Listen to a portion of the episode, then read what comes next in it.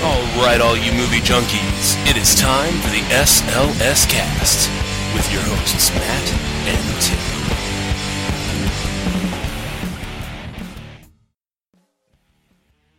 Tim. And welcome, one and all, to episode one twenty-five of the S L S Cast. Yes, ladies and gentlemen, it is the postmodern high-rise episode of the S L S Cast, specifically Boston's postmodern high-rise, because one twenty-five High Street happens to be a thirty-floor postmodern high-rise in the financial district of Boston, Massachusetts.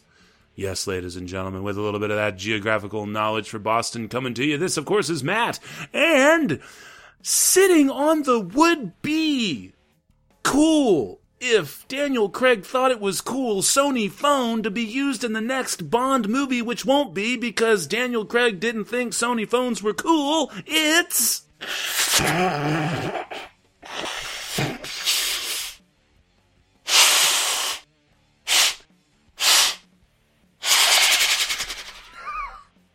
Tim. The allergies are kicking my ass. How are you doing this week, Matthias? I am doing okay. Um, apparently I'm not having to do, deal with that.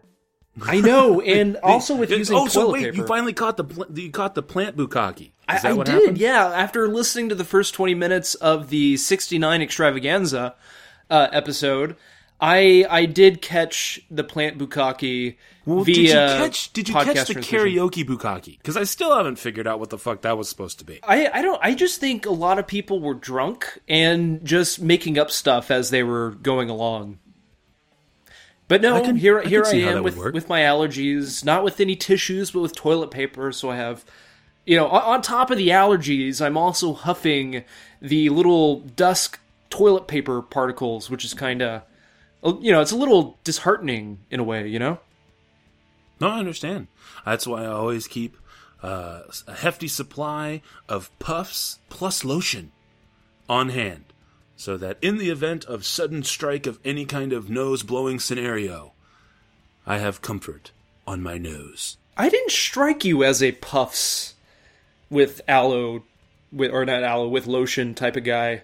I, I, I thought if you were either the one with a, with a big bear on it, uh, because you remind me of a big bear sometimes, or you go for the really cheap toilet paper that just like scrapes the lining of your butthole as you're no, wiping. No, so no, you know I... you're getting that pristine clean. Yeah, what happened was this a few years ago, uh, I mean, I literally, I was using the T P, and I get, I've got the Quilted Northern, man. That's what I use for the anal region when you need to wipe. Because, by God, if you've got to rub paper on your ass, you may as well use something comfortable. And I, so I was using the Quilted Northern, and I had just been so sick that, I mean, I was just blowing my nose all the time. And, I mean, my nose, my upper lip, I mean, everything was just raw. Like, literally, like, raw, almost to the point where I thought it was going to bleed. So I broke down and bought some Puffs Plus Lotion. I was like, well, this stuff is supposed to be nice. It's always got a little lotion in it or whatever. And, man, I'll tell you what, it changed my fucking world. I have been using Puffs Plus Lotion. And I, I'm not joking. I've got a box right here. I just, that's it right there, sitting here right at the computer desk. And I always have it handy just in case. Whenever I run out, I make sure to go down to the store, buy a three-pack. We put one in the car, keep one in the bedroom. We love the Puffs. So we have the Puffs handy. And then, of course, the Quilted Northern for the T P action. So are we getting paid by Quilted Northern to... uh? That would be nice. I don't even know. Is, are Quilted Northern and Puffs owned by the same people? I don't I, They should be. Why not? They They cost pretty much the same. And indeed, indeed. So, but other than uh, getting the allergy action, which is no fun, how was your week, sir? My my week was good. I, I wasn't able to join the sixty-nine episode, uh, the big orgy that was uh, the big opus of a cross podcast between Midnight Movie Nights and Johnny White Trash, and among oh, others. I've got the list right here. I've got the, we had uh, uh, Netheads came on, the, and they're uh, at Nethead W W. Uh, we had Movie Nights Pod, uh, uh, Midnight Movie Nights. So that's at Midnight Movie Nights. I'm sorry, good Lord, at Movie Nights Pod, Nights with a K. Uh, we had the S L S Cast, of course, that was us, at the S L S Cast. We had We're Not Here to Please You, which was uh, at W A N H T P Y. And then, of course, Johnny White Trash. Um, so his show was represented, and that's at Team White Trash. We, the, his lovely wife uh, was on there as well, so that's at O M G W T F Honey with a U. And Revelstoke Jim, so at Revelstoke Jim. That is a whole lot of fucking Twitter people. There was literally, it was like this conglomerate. It, it it wasn't just a sixty-nine episode. It was like an orgy episode of all of these wonderful shows. So, well, sixty-nine can still take place within a orgy. Yeah, I guess no, that's true. That's so true. Yeah, I wasn't able to be uh, be a part of that uh, production. I was at the uh, the Magic Mountain, the Six Flags Magic Mountain theme park. And I, I gotta say, the, the girlfriend, she had to write a complaint letter today. So she actually took the time, wrote a full-page complaint letter, and mailed it to them. So, good Lord, what what the hell happened? Well, it was a Saturday, and we got there. Uh, we went for a friend of hers uh, birthday, so it was, you know, two couples, four of us were there. And we thought, well, to ride all the rides we want to go on, if we got there around noon or one o'clock, which was a couple hours after the place opened, maybe, possibly maybe, the lines wouldn't be as bad. So, you know, we can spend the whole day there, but not completely burn ourselves out. Well, what didn't add to, you know, there being a, a ton of people actually there was the fact that most of the rides only had one cart going at a time. You see, normally, whenever you are on the roller coaster, you know, you're enjoying the ride, there is a cart queuing right behind you, so that whenever your ride is finished, the one before you can go. You know, so there's no time wasted with getting people onto the ride and buckled in and all that stuff. So sure. uh, most of the sure. rides were only one cart at a time, and so what could have been like an hour wait for a popular ride turned out to be like a three-hour wait for that ride.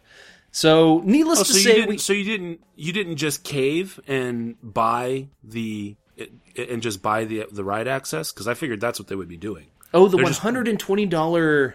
Just, yeah, walk onto the rides. You could have done them all in like forty minutes. That's the principle of the matter. It's it's the principle, Matthias. oh, the I, principle. I understand. Universal does the same thing out in Orlando, so you can literally yeah. just buy walk-on access to the ride. And uh, I'm sure there are people that do it.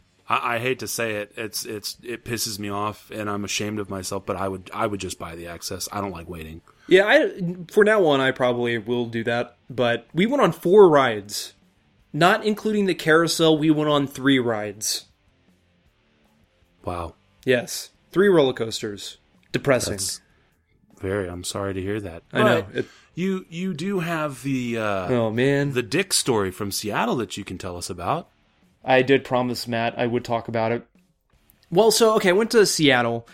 I had a, I, okay, well, I had another Seattle story from when I went last year. And there are, well, I mean, Seattle is known for their coffee, their Starbucksing and all that stuff. But also sure. they have these drive-up coffee booths where uh, there are women that wear nothing there. And they serve you your coffee or your tea or your crumpets or bagels or whatever. And they're just buck-ass naked. This trip, the trip that I went on a couple weeks ago, was drastically different. Instead of seeing uh, naked women, there were a lot of naked men. And I had to go to a couple gay bars. And I've, uh, back in Houston, I worked at a restaurant which was in the gayborhood. Uh, it was very, it was like the, the, the most popular gay restaurant in uh, in town. And so, like, I'm used to it. I'm cool with it. I'm hip. I'm not, like, homophobic or anything like that. And I have been to uh, some of the gay bars around town in Houston. And my idea of a gay bar, and I'm not talking about, like, a like a going to, like, a drag show or anything like that, which I've gone to a couple of those, to where, like, with a gay bar, what I'm used to, if nobody is in there, it kind of looks like a regular bar or a regular club, you know? But in Seattle, apparently, if you go into a gay bar, there are penises all over the place. On every wall, you see a penis. They had these uh, paper mache... At least I think they were papier-mâché moldings, castings of big old wangs. Not shaved, no, but these had, like, pubic hair going all over the place. It looked like a crazy afro on these giant papier-mâché penises. And on top of that, at these gay bars, and I went to two of them. Uh, one was definitely worse than the other. Not worse, you know what I mean. Like, it was more graphic than the other, I should say. But they had gay porn playing at the uh, on, on the wall. And I was telling my friend, it's like, you know, I've... You know, I, I was kind of caught off guard going here. And he was like, well, yeah, I mean, this is a gay bar. So it's like, I don't, I, I, I, I don't know. Maybe like I was going to the very tame gay bars, and maybe like the Seattle gay bars is where you have to go to really experience the, wow, okay. the real sandblasters, I guess. But uh, yeah, I mean, that's what I get for going to a bar called the Donkey's Arm. So. No, I, I actually... Let's see, I'm trying to think. I've been to... Last time I was in a gay bar was when I was in New York. So it's been it's been a long time. There's actually one that was a bar that uh, some friends of mine were part owners of. Uh, it was called Uncle Sam's Bar over on twenty-nine twenty. Oh, yeah, so actually, I've been there before. And, and yeah, yeah, and that one has been converted, and it is now a gay bar. It's called The Room. And... um I've been dying to go in and see what the changes are like. I just want to see, because I had been there a million times when it was Uncle Sam's, so I've been dying to go in. I just have not had an occasion to go check it out yet, and all my friends are too chicken to go with me, and one of these days I'm just going to drive in there and see it by myself, and I don't care. Well, you know, Matt, when I'm in town in July, happens. We will dress to the nines in our fabulous clothing, and we will carry so much Quilted Northern with us. And we will go into The Room. I, I think actually that's going to be more of a Puffs Plus Lotion place. Why, why do you say that? Well, don't guys usually use the puffs to clean up after, right? Don't, don't, you know, you're right? more that's knowledgeable guys, than why, I am. That's why on most subject. Guys have puffs. They have the Kleenex and the Jergens lotion, you know, hidden away in their room, like where the where women usually have their vibrators and dildos and stuff. Guys usually have the, the lotion and the. So that's what you know, right? You, you really be... you you're really knowledgeable. Like you really know your lotions and your, you know, your your towelettes. You clearly didn't get to the U-porn portion of episode sixty-nine on uh, Midnight Movie Nights. I, I did not. Richard. Like I said, well, oh, actually, somebody said oh, about yeah. Red Tube. Then, okay, yeah. Red for Tube those thing? Of you who are who listened to that, uh, who were either there for the live broadcast and thank you, or have since listened to it, yeah, Tim is clearly not caught up yet. So yeah, me talking about this stuff at this point after the U-porn discussions, or this is perfectly tame by those standards. So yeah. Well, since we're on this. I guess, subject. Um, there's one thing I did want to mention, and normally with Weird of the News, I send it to you to read. Uh, but for the sake of time, I'm just kind of going to go ahead and zip through it. This is from Dangerous Minds. Uh, and Matt, I, th- I immediately think of you whenever I see this stuff. Um, the title mm. of this article, again from dangerous minds dot net, is Because Love Never Dies, Put Your Loved One's Ashes in a Glass Dildo. And it says this. In nineteen oh one, Doctor Duncan M. MacDougall began a series of experiments wherein he placed elderly terminal tuberculosis patients on massive industrial scales, hospital bed and all. MacDougall weighed six subjects before and after death, and concluded from the post-mortem weight loss that the human soul weighs twenty-one grams, hence the name of designer Mark Snedeker's memory box. With twenty-one grams, Snedeker has managed to create an opportunity for a truly libidinal morning experience. This kit comes in a sleek job scene case, openable only with a key that doubles as a lovely pendant necklace. Inside you find an atomizer bulb to spritz your beloved's perfume, a set of internal speakers to amplify music from the iPhone dock in the back, and a blown glass dildo containing a tiny urn for ashes. twenty-one grams of ashes, to be precise. Snedeker describes the project Thusly, twenty-one grams is a memory box that allows a widow to go back to the intimate memories of a lost beloved one. After a passing, the missing of intimacy with that person is only one aspect of the pain and grief. This forms the base for twenty-one grams. The urn offers the possibility to desire by bringing different nostalgic moments together, like the scent of his perfume, their music, and reviving the moment he gave her her first ring. It opens a window to go back to the moments of love and intimacy. She is able to have an intimate night with her sweetheart again. End all quotes. There's more there, but you get the gist. Yeah. So, Christmas gift for your wife? I'm gonna. That's what I'm gonna give your wife for Christmas. Why are you gonna give my wife a dildo that holds my ashes? Well, that would be perfect, though. I'm glad you and my wife are having these discussions. Yeah, we we talk about it on the daily. Should I should I should I give uh, your special lady friend a call? I haven't talked to her, you know, for a while. Maybe we should discuss. well, well, maybe we should have that discussion. I guess. Well, you know, that's got to be good therapy. we we should just send it to everyone we know.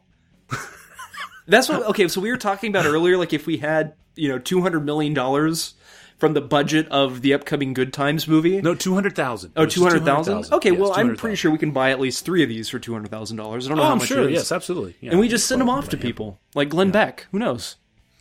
Doing no, yeah, but it would have to be like, we'd have to pick the most outrageous names we could think of and like put them in a fishbowl and then draw those names at random. You know, I think it would be really cool. Why is Peter Jackson getting one? I don't know. We pulled his name out of a hat.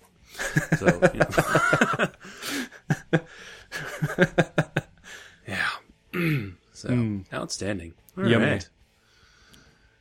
Well, so I guess we won't talk about my week, because... Oh, shit. How was your week? I totally forgot. I know. Well, we've, been, we've been way sidetracked at this point. Let's just keep going with it. Uh, let's see. So, after our recording... last week, we got an email, so I was really excited about that email. Apparently, uh, Wednesday was a really big day. Uh, we got an email that day. Um, I got into a huge car wreck in my brand new car. Bra- oh, so upset. Uh, thankfully, I was not at fault. No one was seriously injured, and the other driver was ticketed and uh, found at fault at the scene. Were you the reading the email? No, no, no. Wait, I was during the, the during the car crash. No, I, no, no, we we were we were good. I, I was definitely in the copacetic position. Well, shit, man, uh, I didn't realize it happened. I feel yeah, I feel uh, bad. Someone, basically, this the, the other driver tried to cut a from a from a stop at a parking lot where the exit of the parking lot has a cement median that forces you to turn right. Decided to, instead of turning right, gun across gun across four lanes of traffic to get to the left-hand turn lane that would then put you on the other side of the road. Um, and that the other driver did not make it. So so far, I'm glad we kind of we didn't lead this into the penile uh, ash uh, dildo discussion. Yeah. So that's that's where we are on that, I guess. So that was my week. It was pretty hectic and crazy from there on out. So shall we? Sh- should I go ahead and do this email real quick? Yeah. Oh, yeah. Yeah, definitely. Okay. So uh, Diana, remember Miss Miss Weeks? She got uh, she she sent us an email a couple weeks back and said that she was gonna go see uh, Furious Seven, and she did finally get around to seeing that. So she wrote to us at uh, you know the show at S L S cast dot com if you want to send us an email, and she said, uh, "Hey guys, sorry for the late review. Busy with a move." Uh, going in, knowing it's going to be outrageous and implausible with gigantic plot holes made this an enjoyable experience. I basically went to see the stunts and wasn't disappointed. Love the flying cars. Holy chitty chitty bang bang. Would have liked to, uh, would have liked some funnier lines from Roman. Nice tribute to Paul at the end. I liked the overhead view of the cars taking two different paths at the fork in the road.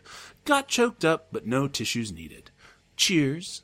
Diana Weeks. So thank you very much, Diana. We appreciate that little review. And again, if you would like to review anything or comment on anything or, uh, you know, even just say hello or, you know, why the fuck are you doing this? And what Diana, you if like? you ever do get choked up and need tissues, ask us and we will gladly send you. you some Puffs Plus Lotion.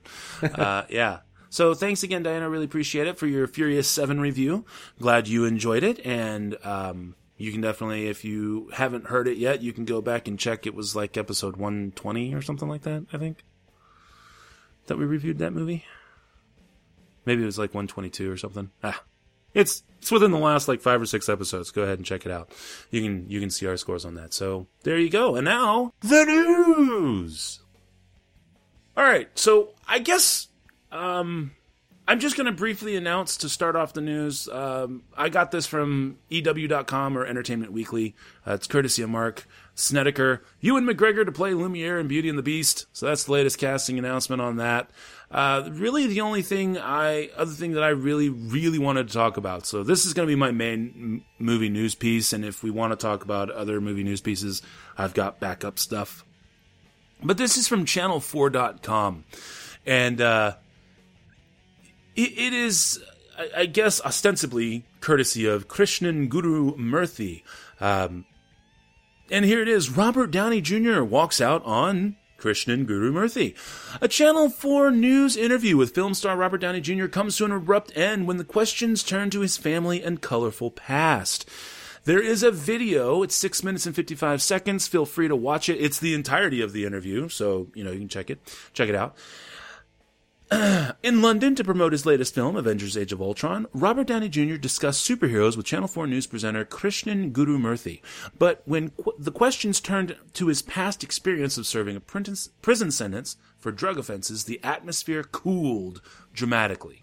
He declined to explain a comment in an interview with the New York Times some years ago that, quote, you can't go from a two thousand dollars a night suite at Le Mirage to a penitentiary and really understand it and come out a liberal, end quote, saying it made sense at the time.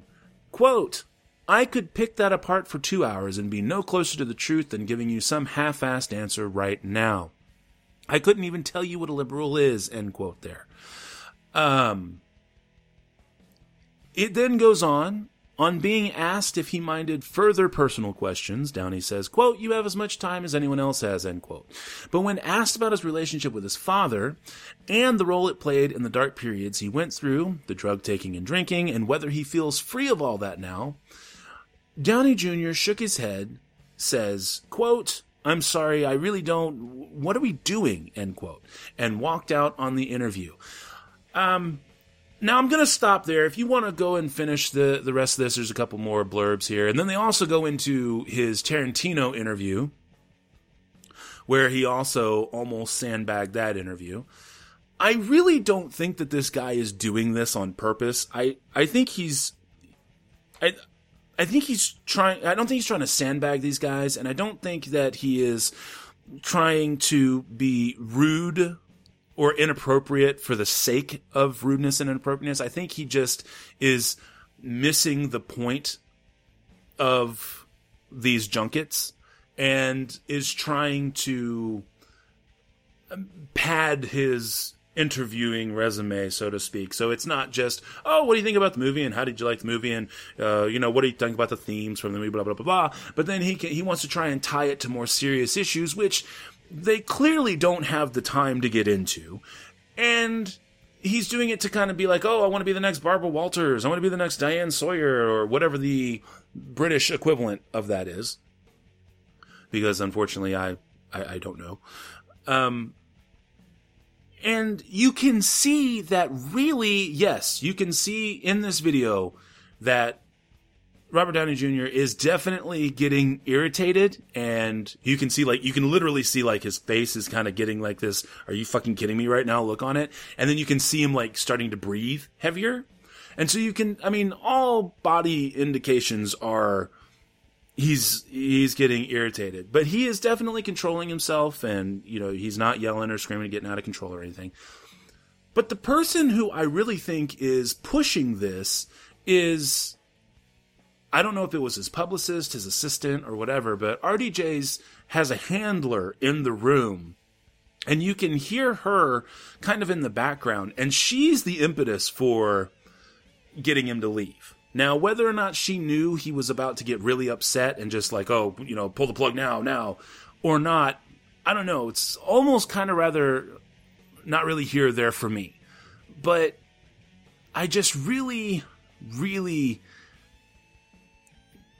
I, it, I just really wish that this interview could have could have been salvaged, because I kind of liked where uh, Mister Guru-Murthy was was kind of going with it. I think he was taking it to a, an extreme that he should not have taken it to, but I do actually like how he was juxtaposing the idea of Iron Man, the character, versus how R D J is viewed in a public persona, and again, contrasting that with his private life and how that character has evolved, how he has also evolved as a person. And so I can, I like those kinds of themes because it does, it touches on the seriousness of the themes that Uh, we get to when we were talking about, like, with Captain America Winter Soldier, how they were discussing more serious themes in those movies. And it's not just about comic books, and it's not just about action. Uh, they, they are trying to kind of step up the game in an entertainment sense. So I like that this guy is trying to reach out and grab these themes. I just think he's took it too far. But it's really kind of weird. It's I, I do encourage you to watch the video and come up with your own, and draw your own conclusion. Please share that with us. But what do you think, Tim? Have, have you even seen this video? Do you, do you know much about this?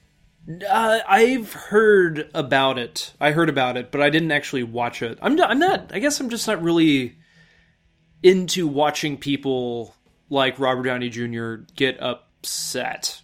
But it, it's what, I mean, what I've heard you talking about, that's actually the first... Uh, you're actually the first person who's explained it, the, you know, in this way, that the interviewer, well, you know, he kind of had a reason for asking like these questions or kind of bringing up, you know, some of his past to kind of tie it into characterization or whatever. So it, it's definitely interesting, but, you know, it's definitely a lot more interesting than when Kate Blanchett was giving her junket interviews for Cinderella. And one question that this guy asked was, how did you get that? How did you get your cat, or how did you get the cat to stay still and act well along with you? And Kate Blanchett got pissed off and was offended because his question was about the cat that she just got up and left. So when it comes to stuff like this, this one is definitely more interesting. So, yeah. Well, I would definitely encourage you to check out this interview. Um, and then in the same article at the bottom is the same guy. It's the same interviewer talking to Quentin Tarantino right after uh, Django Unchained came out. And you can see him doing the same thing, except they recover. They were, they're able to recover, which was, which, which is good. But um, it's like the guy just doesn't know. It's almost like you can see that he's got things that he wants to say and things that are definitely cogent to the conversation, but it's like he just doesn't know when to stop, and just and he just keeps trying to keep going. So, well, he's definitely know. making headlines. Yeah, and maybe and maybe he's just smarter than all of us, and that's and that's all he's doing. That's why they keep sticking him in the room. so, uh, yeah, but uh, channel four dot com. So feel free to check that out. What do you got there, Tim? Alrighty, first up for me. So back in two thousand seven, when it was announced that Heath Ledger was going to be the new Joker in Christopher Nolan's Dark Knight, there was a huge uproar. A lot of people, a lot of the D C Batman Joker fans out there were pissed off. They couldn't believe, they couldn't comprehend the idea of Heath Ledger being Joker. Then, when the trailer came out, people felt better about it. And, of course, he went on to receive the Academy Award. And, you know, now it's, you know, pretty much universally loved, his portrayal of the Joker. Now, as we all know, Jared Leto is the new Joker in the upcoming uh, D C villain movie. So when it was announced that Jared Leto was going to be the new Joker, people, I mean, it was actually a warm reception. People thought that he would do well as the Joker, given his performance in um, Dallas Buyers Club, which he won the Academy Award for. You know that he's a good transformative actor to where he can become a character and do a good job at uh, at, at doing so, at playing somebody else. Up until now, up until a, a few days ago, there's only been little clues as to how Jared Leto would look as the Joker. You saw his hair, you saw his complexion a little bit, and there was even a little bit of a uh, a clip of his voice. I think he did a uh, like kind of did a the, his Joker voice at a concert or something. But nothing full-fledged until this past weekend, which, to celebrate the Joker's seventy-fifth birthday, the director of Suicide Squad, David Ayer, tweeted the first official picture of the Joker. And I gotta say, people are not happy about it at all, because uh, the picture features uh, the Joker. He has the white complexion, he has the green hair. Um, however, he is wearing a grill. He has a J under his eye, which kind of resembles a teardrop uh, tattoo, which one would get in prison to symbolize that uh, they killed somebody. And he pretty much just has all these prison tattoos. Uh, some of them work, and for me at least, some of them do not. And especially this one tattoo he has on his forehead that says damaged on it.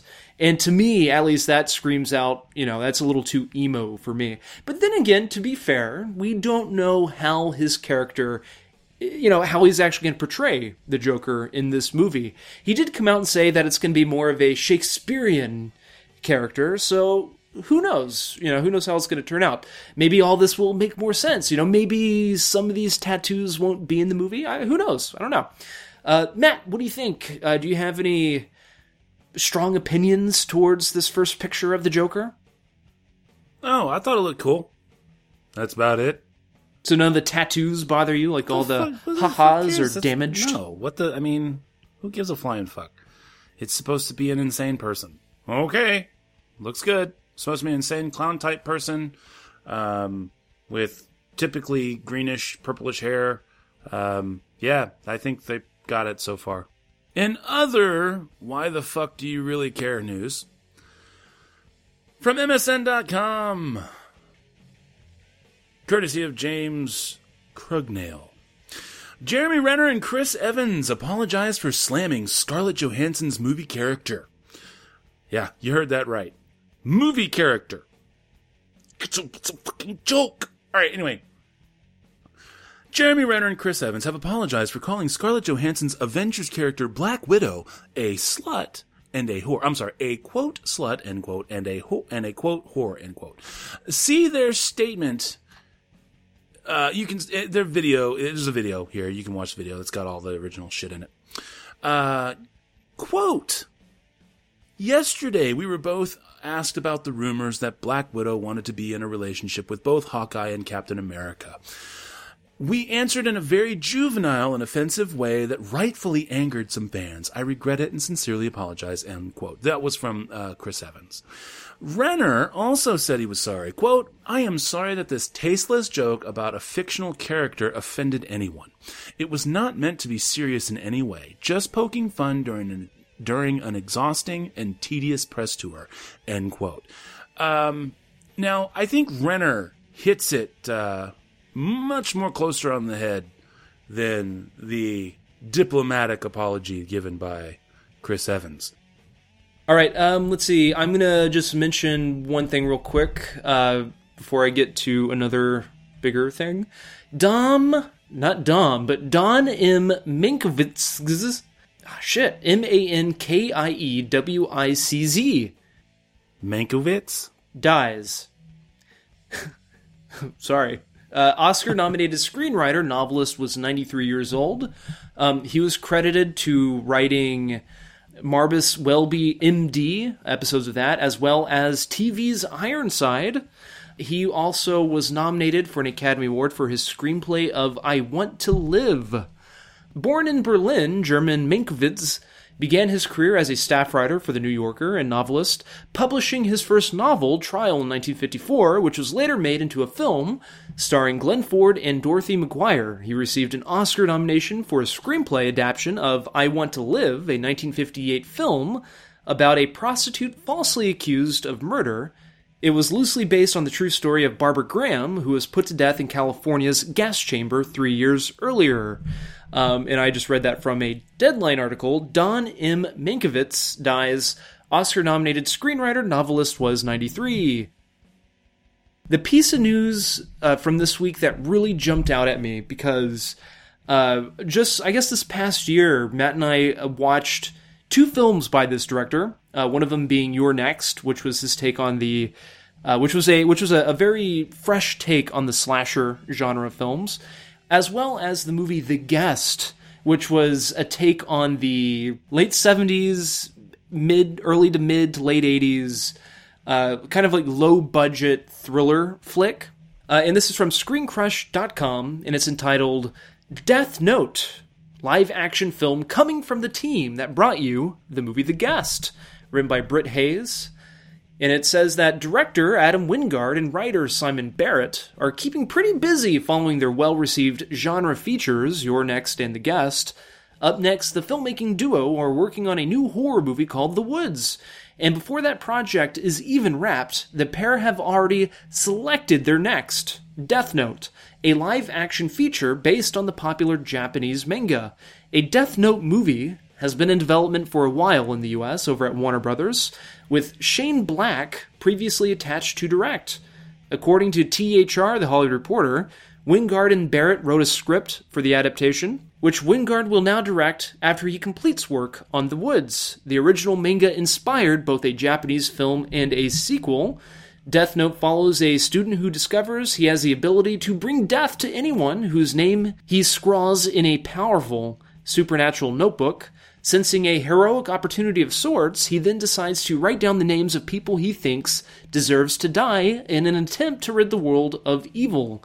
A detective investigating the mysterious string of deaths begins to pursue the student, resulting in an intense game of cat and mouse. End all quotes. Um... And I gotta say that uh, I'm super excited about this, not because Wingard will be directing, but because I always thought for years, ever since I first heard of the manga of Death Note, probably about ten years or so ago, ten, eight, eight, nine, ten years ago, I just thought the concept of the movie was so cool, and it definitely deserved a really good adaptation. So I'm really looking forward to this one. Matt, are you familiar with Death Note at all? Do you know anything about uh, that manga? Or any of the, I, I think it was like the Japanese film versions? Yes, I watched the, uh, I watched the Japanese anime. Ooh. They also have a live action one, which... They do. I don't know if it's good or not. I don't think I would have watched that, because after watching the anime... Uh, it's pretty much ruined for me. I don't see how you could do a live-action version of this movie. I'm still looking forward to it. I mean, not it's not because of... Well, don't get me wrong. It's not because of the subject matter. Yeah. It's because of the demon aspect and everything. I, I mean, there's no way you're going to be able to pull that off effectively without retarded C G I. And it's going to look... I don't know. I don't know. Well, that's we'll why That's why we'll I see. think it, it deserves a great... adaption, because the Japanese uh, live action movie, the C G I is horrific. Now again, well, I mean, but if you're gonna, but even still, if you're gonna do an adaptation, then you, I don't know, you, you'd have to figure out a way to do an adaptation without the demon, and he's kind of the crux of the whole damn thing. So I, no, I see. I disagree. I think it can be done. I'm sure it can be done. And I think if anybody can do it, I think it, it'll be Wingard and Barrett. Hopefully, hopefully. So, we'll see. Right on, man. All right, well then this is it for me, sir. Let's see here. Uh, also from M S N dot com, uh, via Deadline, courtesy of Dominic Patton. Netflix defends Adam Sandler's satire after Native American actors walk off over script. Yes, ladies and gentlemen, over two months since The Ridiculous Six was hit with a crew member accident, the Netflix comedy is now in a cultural storm. About a dozen Native American actors walked off, walked off the New Mexico set of the Adam Sandler pick on Wednesday over depictions in the script. They are saying that the Western was insulting to, quote, Native women and elders and grossly misrepresented Apache culture, end quote, according to reports. However, Netflix says that it is part of what Ridiculous Six is supposed to be about. A spokesperson for the streaming service says, quote, "The movie has ridiculous in the title for a reason, because it's ridiculous. It is a broad satire of Western movies and the stereotypes they popularized, featuring a diverse cast that is not only part of, but in on, the joke," end quote. Um... Sources say that despite the exiting of the Native American actors, there were no there was no interruption in filming on the feature. Now, for those of you who are wondering what they were, um, Sandler's character Tommy, aka Three Knives, these are some of the jokes. Uh, a white man raised by a Native American since childhood is married to a woman named Smoking Fox. A recurring joke refers to her as Sweet Zoom Zoom. Um, female character named Beaver's Breath is propositioned by a male character asking, "Hey, Beaver's Breath," to which she responds, "How did you know my name?" Um, let's see here. Uh, there are many, there are numerous instances of crudely punned pseudo-Native American names like Five Hairy Moles, One Eyebrow, and Four Pickles. Um, Now, mo- some of the jokes have transitioned because the script was originally done in twenty twelve versus what's being filmed. But, I mean, if it's supposed to be a dumb Adam Sandler movie that makes fun of all things Western, then wouldn't it stand to reason that they're going to use dumb jokes of all kinds? And granted, they're only focusing on the Native American ones for the purposes of these people who are upset. But I'm sure there are going to be equally crude, dumb jokes on hicks and people with no teeth and whorehouses being terrible instead of, you know, uh, the the neat dance hall looking places that you see in like Blazing Saddles and stuff like that. I mean, there's going to be all these jokes that are like that throughout this movie. I, I don't know. I really just think that they're dumb. I, I don't know. I... I think they're just picking the wrong fight this time. I don't I don't know. But that's just me. I think these people picked the wrong battle. What do you think, Tim? I, you know, I think this is it's kind of like a fine line sort of thing with me. Like, it depends how it's done. Like, a lot of people are comparing this to Blazing Saddles, and I don't think this is anywhere in comparison to Blazing Saddles, other than the fact that with Blazing Saddles, he brought up the issue of race through, you know, telling a, a spoof on, on Western films, and he did it in a Mel Brooks is who uh, what I mean who is what I mean, and also Richard Pryor helped on the script as well, you know. But they did it in a very witty, in a very well done way, to where it was very tongue in cheek, uh, though they did throw you know throw around the N word a lot. But again, the African Americans in the movie were in on it too. In fact, he said it just as much as most of the other people. You know, I, I guess I just, I really like that movie because of how tongue-in-cheek and how witty and well done it was to, uh, you know, in its, in its, uh, not necessarily it's in, in its objective, but in its way of kind of like breaking down uh, social or racial barriers. Now, I haven't read the script, and I haven't seen anything else about The Ridiculous Six other than, you know, what the, the whole Native American issue here. But if it's anything like any of Adam Sandler's other films, it's probably just going to be stupid. And I understand it's, you know, they're calling it a satire. And of course, Netflix is going to back the movie because they're the one that is backing the movie financially and they want it to do well. And also Netflix is like, okay, well, you know, everybody will listen to Netflix and shut up. As well as Vanilla Ice, because apparently Vanilla Ice is part Choctaw Indian, and he's like totally Choctaw Indian when you look at him. He's like probably the whitest Native American there is. But, you know, I, I think it just depends on the jokes and how they are done, and or I guess, and how they are not portrayed, but how the jokes are executed in the movie, I guess is what I'm trying to say. It's hard, it's really, it's hard to say, I guess. I mean, I'm not one that gets offended easily, but I can totally see why these guys are taking taking offense. And I think also it's not necessarily the offensive material in the script, but also how they were treated by Uh, some of the some of the like the like the P As or the, like the assistants, and the director was kind of being an asshole uh, to the Native Americans who were trying to raise their concerns. So I think it was just, it's also a whole bunch of other stuff other than just the material in the script. Well, I'm sure we'll find out when the movie comes out on Netflix. So Ah, dynamite. All right. Well, in that case, I guess that's going to bring us to Three Square.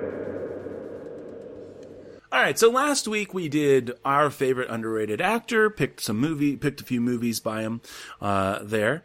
And um, speaking of which, Miranda, thank you for bringing that up on the show on Saturday. Appreciate that. She she thought that uh, she also felt that my pick of Josh Hartnett was uh, was a worthy choice there. So yeah, and um, this time around we are doing our favorite actress, and then I will go first. So my pick uh, for my favorite underrated actress is Carrie-Anne Moss. Canadian actress, definitely best known for playing Trinity in the Matrix trilogy. However, she has definitely done some amazing work outside of that. Now, my three favorite films uh, that she stars in, outs- and none of them are Matrix movies, so ha ha ha, to those of you who think I'm going the obvious route. Um,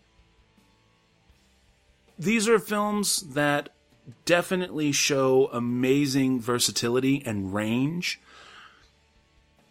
and yet she takes the complexity involved in these roles and just distills them into just a great performance. And yeah, I can't wait to share them with you. So first up is her first, this was actually one of her first films, right, that came out right after The Matrix. And it was Christopher Nolan's breakthrough movie. Uh, I'm doing these in uh, chronological order, by the way. Uh, so from two thousand, it's Memento. And this is the film, again, uh, Christopher Nolan's breakthrough role, uh, or breakthrough film, rather. And it stars Guy Pearce as a guy who has short-term memory loss and is trying to basically solve uh, a murder. Carrie-Anne Moss plays someone who is close to him, but in a sinister way. How do you really know? Very well played out, very well thought out. Uh, the film is just brilliantly shot. It's got uh, awesome twists and turns throughout. Leaves you guessing all the way to the end of the film. And I love the way that Carrie-Anne Moss pulls off her character. Next up for me from two thousand seven is Disturbia. And this, of course, is the Hitchcockian thriller. Um, it, this film is heavily inspired by Alfred uh, Hitchcock's Rear Window. It is a mystery horror thriller kind of film, and of course it stars Shia LaBeouf and David Morse, as well as Carrie-Anne Moss. It's um, this was in the height of Shia LaBeouf when he was sane, and um, it's really good. It's uh, it's it's got its flaws to it, but her character, she actually plays Shia LaBeouf's mom in this film. I think her character is clearly one of the standouts in this film. And again, David Morse does a really good job here also. But the movie itself holds up really well overall, despite its flaws. And I heavily enjoyed it. I thoroughly enjoyed it. And absolutely, once again, Carrie-Anne, Carrie-Anne Moss proving why she's such an amazing actress. Last but not least from me, twenty ten's Unthinkable. This is a suspense thriller film. It stars Samuel Jackson and Michael Sheen, as well as Carrie-Anne Moss. Carrie-Anne Moss actually plays a field agent, uh, for an F B I special agent who is tasked with bringing in and helping to um, uh, interview, shall we say, a suspected terrorist who uh, they believe has planted a bomb uh, in a major metropolitan area. Now, this film t- goes into a lot of dar- deep, dark areas, and especially after the whole waterboarding thing came out with um, Abu Ghraib and all of the stuff that happened throughout Iraq, and regardless of how you feel about that or where you land on the political spectrum, this movie is just insanely intense. And watching the evolution of Carrie-Anne Moss's character from the start through the finish as she's being played against her sensibilities and her morality by Samuel L. Jackson uh, and Michael Sheen. It is, it's just something to behold. And she and she handles it really, really well. I mean, it, this is probably the most complex character I think I've ever seen her play. And the film itself, it literally leaves you drop, jaw dropped almost through the whole damn movie. Um, and holy crap, it's just good. So please check out these films. Check out her work. She is definitely more than just The Matrix. Uh, yeah, so Carrie-Anne Moss from two thousand, Memento, from two thousand seven, Disturbia, and from two thousand ten, Unthinkable. What? So, so no Pompeii? No, sorry. No. Did you ever see her in uh, the movie Fido with her in it? No, I don't think so. Hang on, I'm looking that up real quick. That's with uh, Billy Connolly when he's like the zombie, and it's back in the oh. fifties, and she's like the, the domestic housewife who... You know, you know her- I saw some, I actually saw bits and pieces of this. I, I have not seen the whole thing together, so I would not make a judgment on that, but it, I remember liking what I saw of it, but I just never got around to actually sitting down and watching the whole thing. Yeah. Is it, is it really funny? It's, um, the, the concept is interesting, and it's, it's all, it's fun because it's like, it's the spoof of the fifties, you know, like the, like the, the, the like, I mean, like what you would see like in an old serial reel, you know, of the fifties. So very like stylized, and it's fun. It's fun. It's interesting. It's a little independent movie also. So nice. Yeah. Uh, right. And Pompeii was a joke. Pompeii's a piece of shit. So nobody, uh, no, nobody I wasn't watched gonna watch that. I mean, no, I don't. Th- did you watch that? No, no, no, no. Oh, okay, and my my company God, made it, like, and I, it's still a piece I know of shit. We weren't going to watch it, so yeah. I was like, I just didn't know if you watched it just because you were bored or something. All right. Well, what do you got for us, sir? All right, so my character, this is to make up for Ewan McGregor last week, because apparently Ewan McGregor just doesn't do it for people. He's he's too well known, I guess, though I still think he's uh, under the radar when it comes to people's favorite actors. Uh, so I decided to go a little bit more under the radar and uh, and check out uh, Catherine O'Hara. That's right. Catherine O'Hara was born in nineteen fifty-four. She is a Canadian. And she is, I well, she's not best known, but I think for the older folk and me, she is best known for S C T V, which she did in nineteen seventy-six. And I think it was S C T V Network, which was in eighty-one for a couple seasons.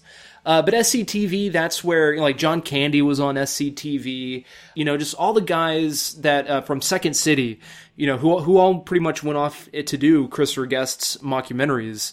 They all work together, you know, with Catherine O'Hara. And she is an absolute delight. So I pretty much broke it up into three categories, my three picks here. And uh, I'm going to mention a couple movies extra, but I'm definitely going to stick to three in particular. Now, when I first knew of Catherine O'Hara, I was a young tot. And I remember watching Beetlejuice and the Home Alone movies. And being young, I thought, my God, she can really pull off that mom character.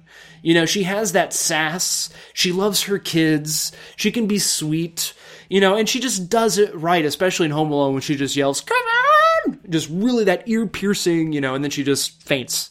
Absolutely hilarious. You know, she just plays that great mom character. Though I'm going to stick with Beetlejuice because... unlike Home Alone, where she plays the more traditional, you know, loving, caring mother, in Beetlejuice, she is definitely darker and more stuck up and a little bitchy than what she would later do in Home Alone. And again, you know, she plays the mom character. She has that dark humor, and when Beetlejuice suddenly appears at the end of the movie, or when he does finally appear at the end of the movie, God, just her reactions are hilarious. And just that whole bit of, you know, ten minutes is just absolutely classic. And a lot of that I owe to Catherine O'Hara and just her facial expressions and, you know, everything she learned from S C T V. She just pours that into her roles. And that is definitely one of them uh, that is most clear, I suppose. Now, the second type of movie that Catherine O'Hara, Catherine O'Hara, that Catherine O'Hara is involved in is uh, are, are, are a lot of animated films, uh, C G I movies, or uh, in this case, Nightmare Before Christmas, puppets. puppetry, stop motion puppetry, stop motion animation. There you go, stop motion animation. So Nightmare Before Christmas came out in nineteen ninety-three, and she was the voice of Sally, the love interest of Jack Skellington, and she played this character as tender, you know, tender-hearted and loving. And really the only scary part about Sally was her look. And really her look wasn't that scary at all. And what's great is that because of the voice she gave Sally, you were able to understand why Jack was in love with her. You know, it gave us a reason to love her alongside Jack Skellington, if if that makes any sense at all. And what's great is is that she was one of the characters, or I guess she is one of the actresses, that the voice she created perfectly fits the character that she is portraying. It just worked beautifully. And for the one or two of you that has yet to see Nightmare Before Christmas, get on that, because she is great. And then the and then and then the third type of movie that Catherine O'Hara is a part of are the Christopher Guest mockumentary films. She has been in all of them. Uh, other than Spinal Tap, she was in Best in Show, Waiting for Guffman, A Mighty Wind, uh, For Your Consideration. Um, I was trying to pick, you know, decide which one I was going to pick for her performance. I ended up picking For Your Consideration, that came out in two thousand six, but I was really heavily considering A Mighty Wind. Uh, that is the movie about the folk singers get together to do one big, pretty much like a, a live folk jamboree, and her and Eugene Levy play this folk duo who kind of had this on and off again relationship over the past like thirty, thirty-five years or so. And within the past ten years, they became like estranged, and they reunite for this concert. And that is when the relationship starts to kind of rekindle a little bit. And they sing a beautiful song that was written by Mike McKeon and his wife. Uh, I think it, it was called like A Kiss at the End of a Rainbow. Absolutely beautiful. And her performance was delightful. But the movie I will talk about, the Christopher Guest film that I will talk about, is For Your Consideration, which came out in two thousand six. And this movie is about a group of people that get together to make this low-budget movie. And it's rumored to be an Academy Awards contender. And a rumor goes out, before the movie is even completed, uh, they're still working on the movie, that some of the characters, some of the actors in the film, uh, especially Catherine O'Hara's character, which she plays Marilyn Hack, will be nominated for an Academy Award. And so it shows you the process of them making this movie, and everybody is, you know, everybody's ego comes out once they find out about, you know, the possibility of them winning an award, and it's just funny, funny, funny, funny stuff. And she plays a pretty much a has-been actress who was once popular, or once kind of semi-well-known, by playing a, pro- a blind prostitute in a film some years back, who she's trying to make her resurgence in the mainstream media, and she's hoping that this will be her chance at the limelight, I guess, is with this performance. And she has so much stock in this performance, in the very idea that she will win or get nominated for an Academy Award, that that is the one thing her character is fighting for. What's also interesting is that this movie kind of mirrors Catherine O'Hara's real life as well, because she was once well-known in the late seventies, eighties, early nineties, and then over the past fifteen years or so, she's kind of flown underneath the radar, again, by doing some uh, voice work and having like little stints, doing like guest appearances on various sitcoms and whatnot. And what was also interesting about her role in For Your Consideration is that she did such a good job with this character. I mean, just blew me away. It, it definitely showcases her acting chops, more so her dramatic chops than her comedic chops, because you can really see this real person. You know, like, I mean, there are real actresses out there that are so self-absorbed with wanting to be in the limelight and being known and being loved for being an actress, that when it doesn't happen, their life is ruined. And at the end of the movie, she kind of has to make that choice of being okay with not being in the limelight and just being like an acting coach, for example, you know. But she did such a good job that there were rumors when this movie came out that Catherine O'Hara would actually be nominated for the Academy Award. Unfortunately, she did not get nominated for an Academy Award, though she did deserve it. So yeah, I think I rambled on enough about how much I enjoy Catherine O'Hara's work. Uh, again, the three movies I chose were Beetlejuice from nineteen eighty-eight, Nightmare Before Christmas from ninety-three, and For Your Consideration, which came out in two thousand six. Catherine O'Hara. Outstanding. Outstanding. All right. So that's going to bring us to the end of Three Squared and bring us to the movies. But before we go there, we'll talk about what we're going to do next week. Our bonus segment next week is going to be a Discussions with Matt and Tim. We're going to be talking about the ain't it cool dot com article uh, put up by user Quint. Now, this is a blog entry, uh, but it is still an editorial and definitely pretty darn good. It is called Why Dark Endings Matter, or How the Mist Got It Right. So naturally, there will be some spoilers involved, especially for the movie The Mist. So we advise that you see that movie or skip that segment next week. And now, officially, here we go, folks. It is the movies. All right, so movies this week. A Girl Walks Home Alone at Night, The Skeleton Twins, and Obvious Child. Where do you want to start, sir? How about Skeleton Twins? All right, we're going to start from the bottom up, apparently. Well, at least for me, anyway. Um... Yeah, Skeleton Twins, twenty fourteen uh, dramedy, starring Bill Hader and Kristen Wiig, directed by directed by Chris. Uh, I'm sorry, Craig Johnson. Um, this is a film about two,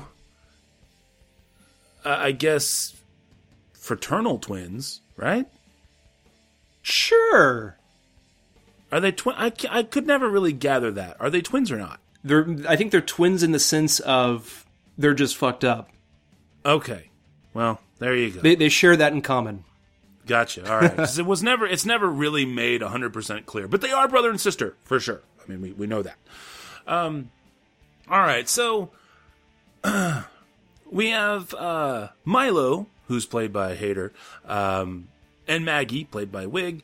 They are brother and sister. Maggie is about to off him, off herself when she gets a phone call that her brother actually has tried to off himself. So she goes and talks to him. They, he, she convinces him to come back and stay with her for a while to help him kind of recover and all that good stuff.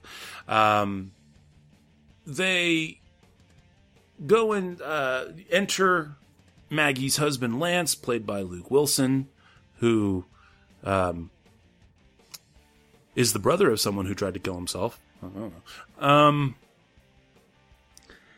and you basically get to see that these people both have, both Maggie and Milo seem to have some pretty shitty lives, both by their own design. Now, whether or not you want to, I mean, and, and it goes into that. Uh, she's cheating on her husband with... Um, with a yoga, you know, scuba instructor. Yes, that's right. I almost said yoga. She's cheating on her husband with a scuba instructor. He goes and she sees... did. She did cheat on him with a yoga instructor, though. Well, I was gonna, I was gonna get to that, but oh. yeah. Um, meanwhile, Milo goes and meets up with uh, a buddy of his, played by Ty Burrell, um, and they were they they. They were lovers uh, once upon a time. And Rich, played by Ty Burrell, he, he has since got a girlfriend, and he's got like a sixteen-year-old son and everything. And you and basically you kind of see this uh, relationship try to rekindle and everything. But then, of course, the uh, all of the idiosyncrasies and the baggage that comes with the lives that these people are interacting with come back to bear on Milo and Maggie. Um, now, I'm not going to go into too much more detail other than that, just for sake of spoilers, but safe to say, Maggie and Milo are their own worst enemies, and they are definitely their own worst frenemies. I don't know if you can really have that in a family, but that's about the way it is. They they constantly sabotage uh, their own lives and each other.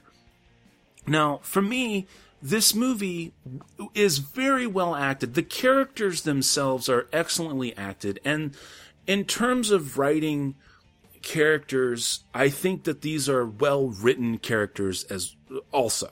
Now, the problem that I have with this is that when you have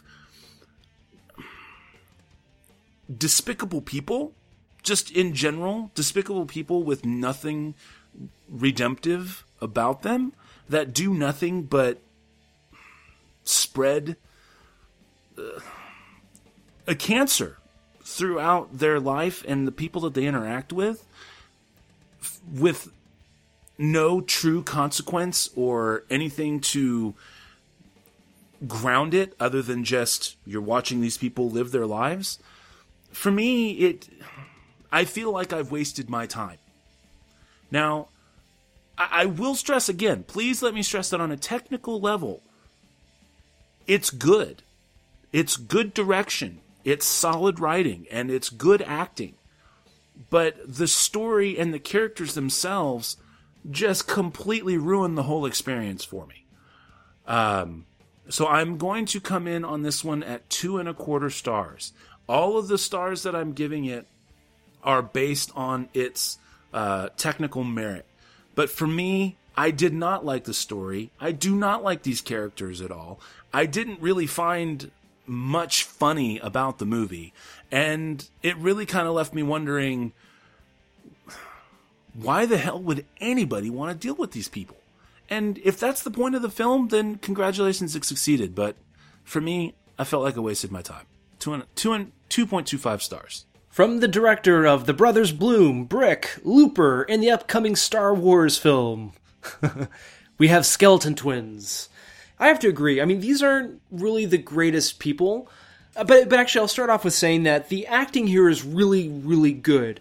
I thought Bill Hader gave a stellar performance, and I thought Luke Wilson did a really good job as well. I mean, he plays a very likable character, which makes what his wife does to him, without really any consequence, that much more irritating. Because whenever I see Luke Wilson in a movie, especially in, in this film, I wonder why more movies do not feature Luke Wilson, because he's actually a really good actor and he is funny as shit without going over the top. And at times while watching this, more so Kristen Wiig than Bill Hader, they would go a little over the top. And whenever there was something dramatic, the drama would get a little bit too dramatic. There we go. Too, a little, I guess, blatantly dramatic, I'll say that. And the same way goes with the uh, film's direction as well, with the music, with the very kind of like indie camera movement as well, and uh, the the indie, uh, I, I guess I could say like the cloudy picture distortion as well, to kind of like show you that, oh, you know, this is an indie movie and this is how this this is exactly how this character is feeling, without the dialogue expressing that or the character expressing it, to which the audience can understand, oh yes, well, we don't need all this snazzy stuff to really force feed what's going on down our throats when we can have the characters doing it for the effects, I guess. And that is where the bulk of my issues come from. The movie kind of clashed with itself at times. Also, a lot of heavy issues are brought up in this film. You know, uh, whether it be like ver- through characterization, various characters, or even uh, certain plot developments. You have infidelity. You also have underage rape.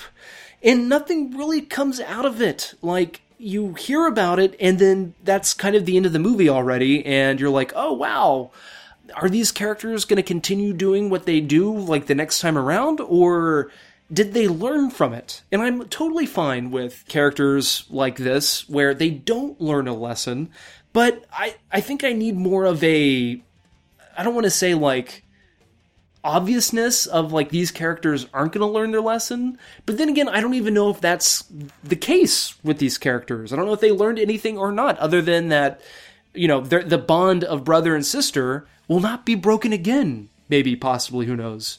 So yeah, that's kind of my blasé review without tr- giving away way too much of this movie. However, I did enjoy this movie more. So, and I give this one three point five out of five. Uh, again, it's funny, and Bill Hader gives a stellar performance, so recommended. Where would you like to go from here? How about A Girl Walks Home Alone at Night? Alrighty. Now, this is a twenty fourteen film, um, it's an American film by virtue of it being, um, I guess done in American style, I suppose, but it's really kind of an Iranian film. And this is I, the best way I can describe it to you. I, I found a really good review. It's from A Z central dot com. Uh, the review of A Girl Walks Home Alone at Night, Bold, Unique, courtesy of Bill uh, Gutikuntz. And he says this. It's time to dip into the movie critic bag of cliches. A Girl Walks Home Alone at Night is like no movie you've ever seen. To risk sounding even more like a used car salesman, let's go further. This time, I really, really mean it.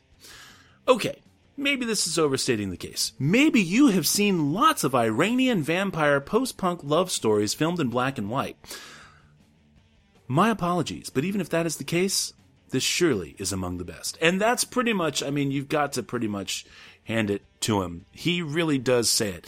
Uh, Iranian vampire post-punk love story, filmed in black and white. It's also part Western, kind of. Um, it, it's, yeah. It's a crazy-ass movie. It's...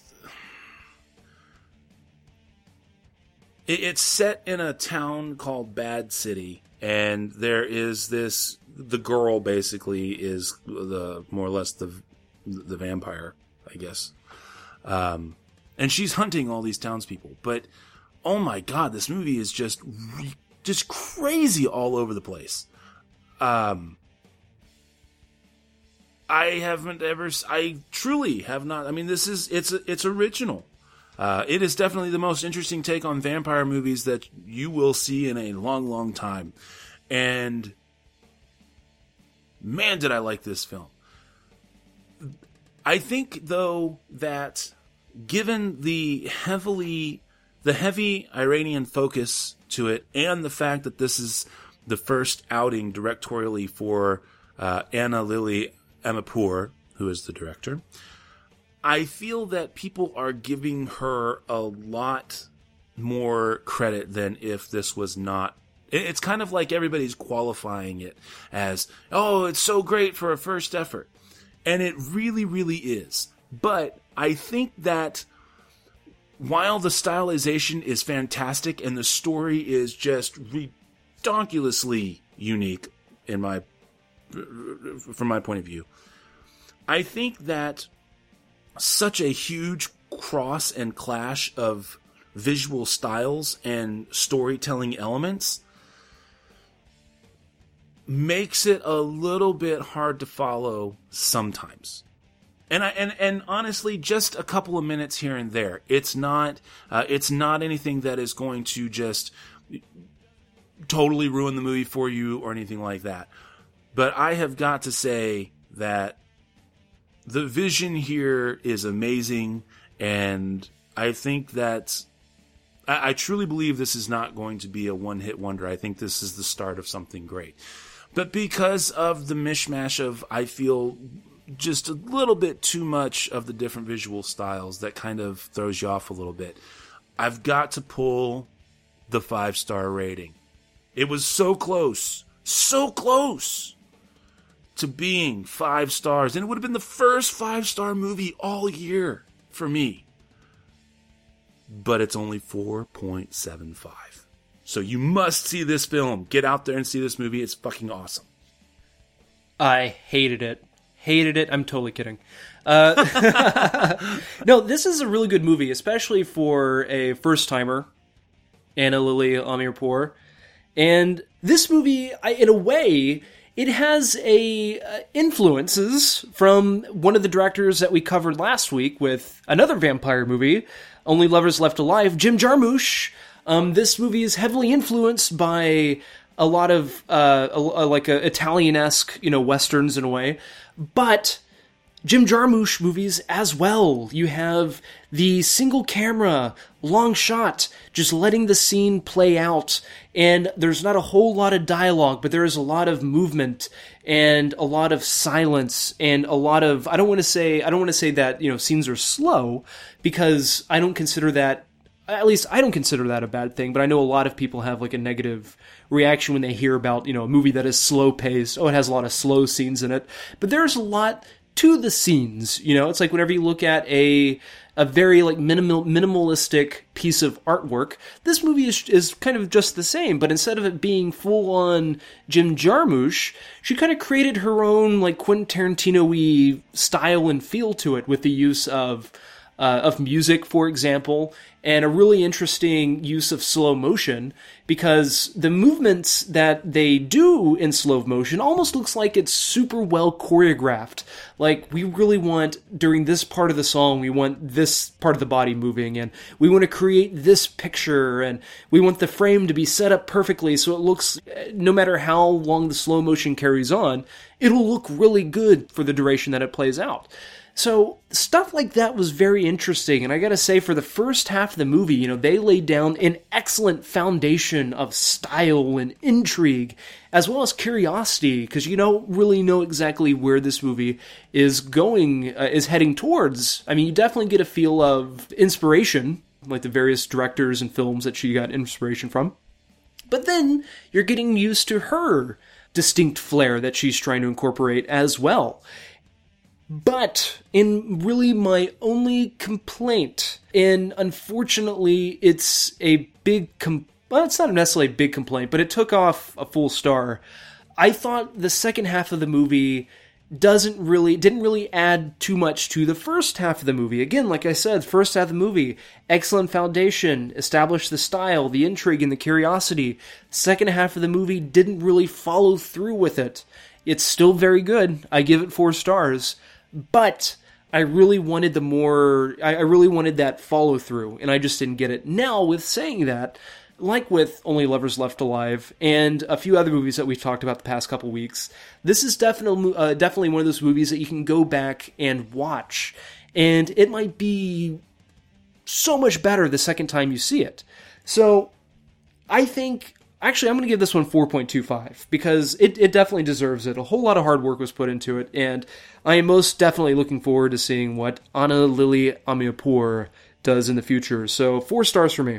Right. Well, okay, so Obvious Child is the one that is left, a twenty fourteen rom-com written and directed by Gillian Robespierre, or Robespierre, however you want to do it.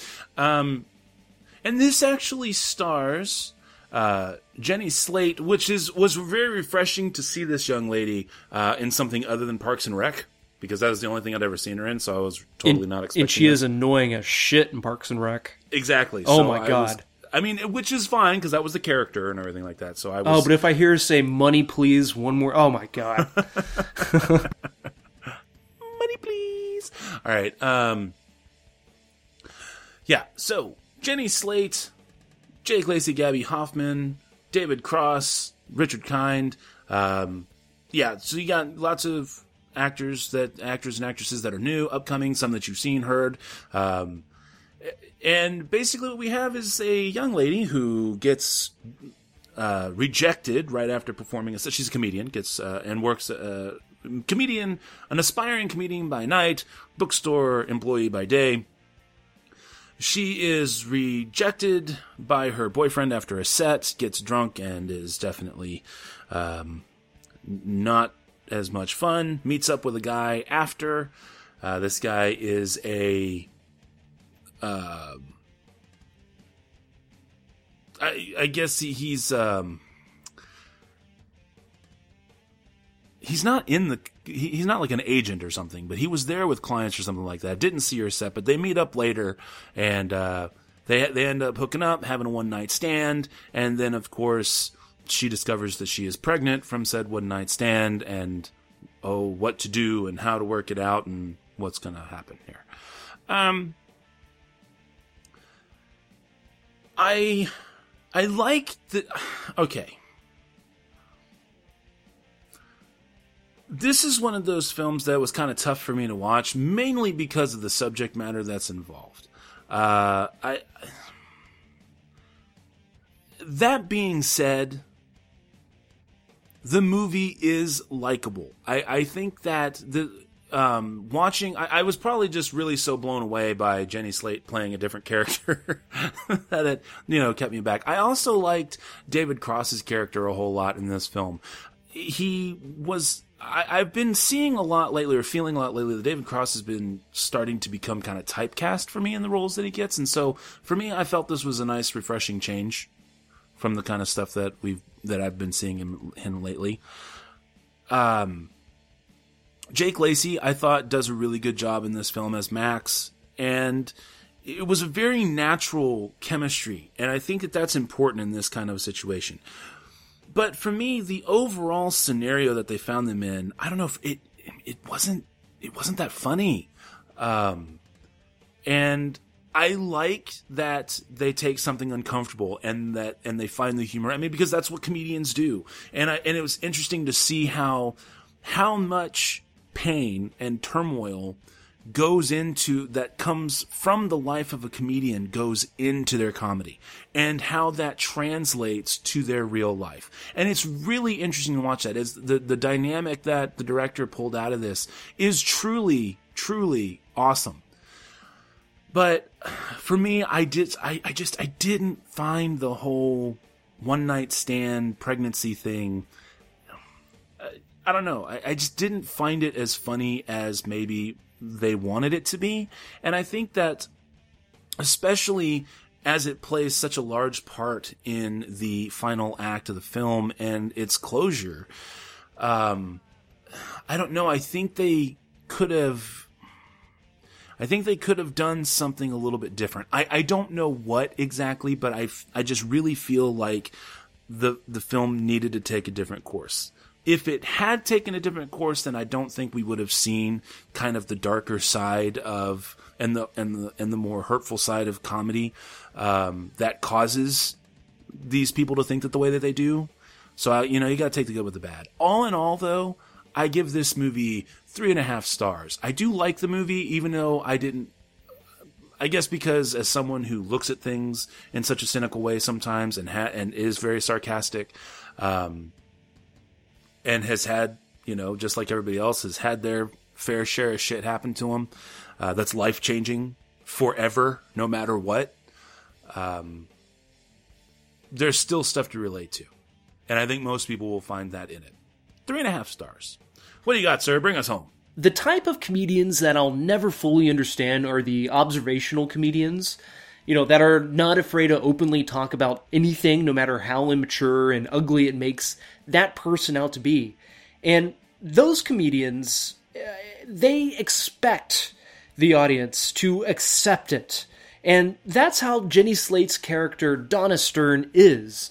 And personally, I feel that way towards those comedians because I also think that there aren't that many good ones, you know, that actually do it. Like, I love, I'm not familiar with uh, uh, with Jenny Slate's comedy, her stand-up comedy, but I am very familiar with David Cross's comedy, and I absolutely love his observational humor because he's really good at it, at it, and also he's very, very witty. But there are a lot of others that I just don't get. They're more crass without the wit. That's pretty much how Jenny Slate's character of Donna Stern is in this film.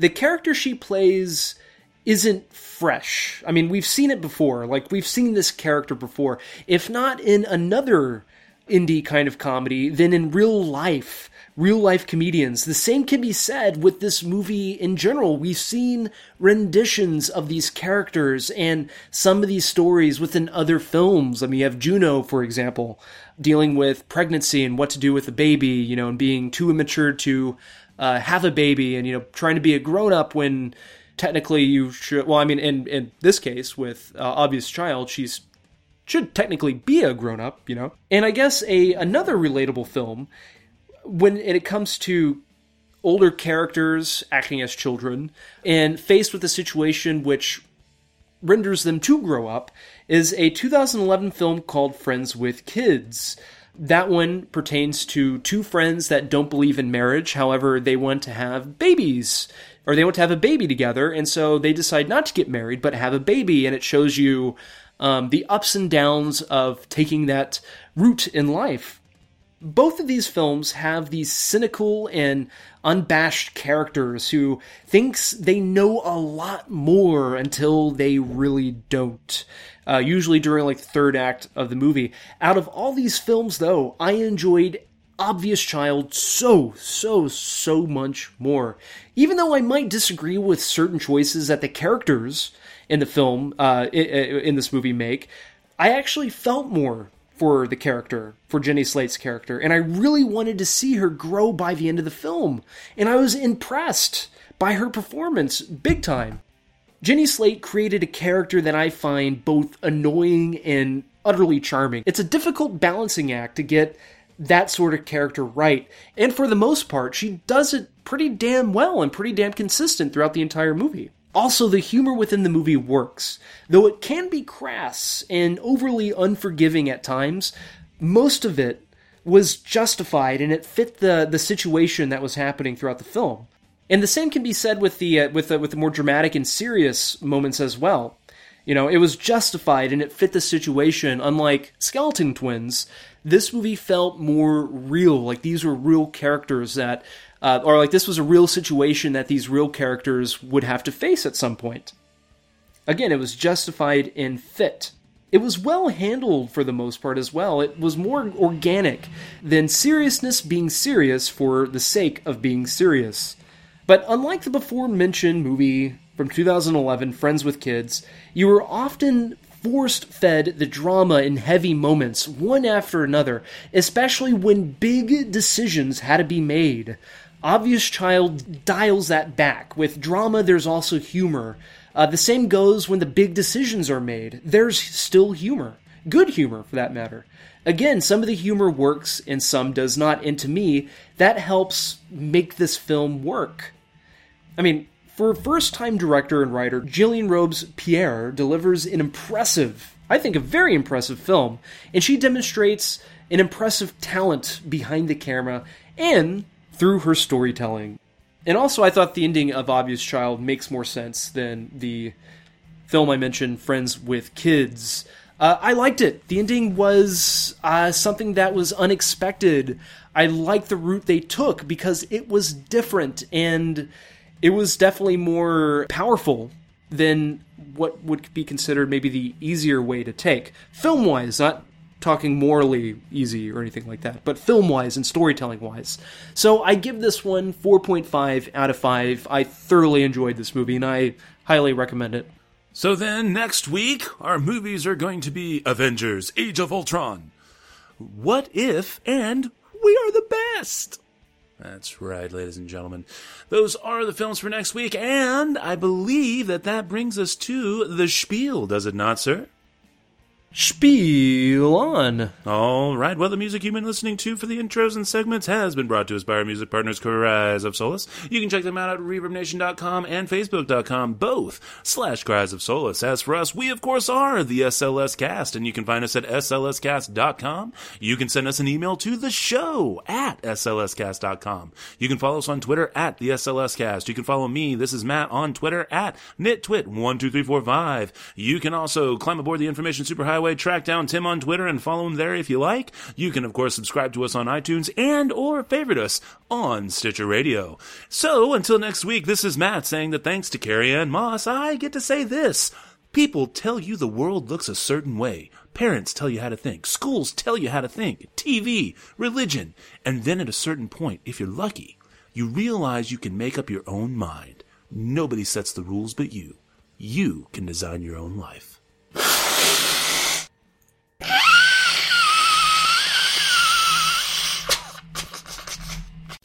Thanks again for listening to the S L S Cast with your hosts, Matt and Tim. Remember that you can find us at S L S cast dot com, at the S L S Cast for Twitter, also on Facebook, and you can always subscribe on iTunes. Thanks again for listening.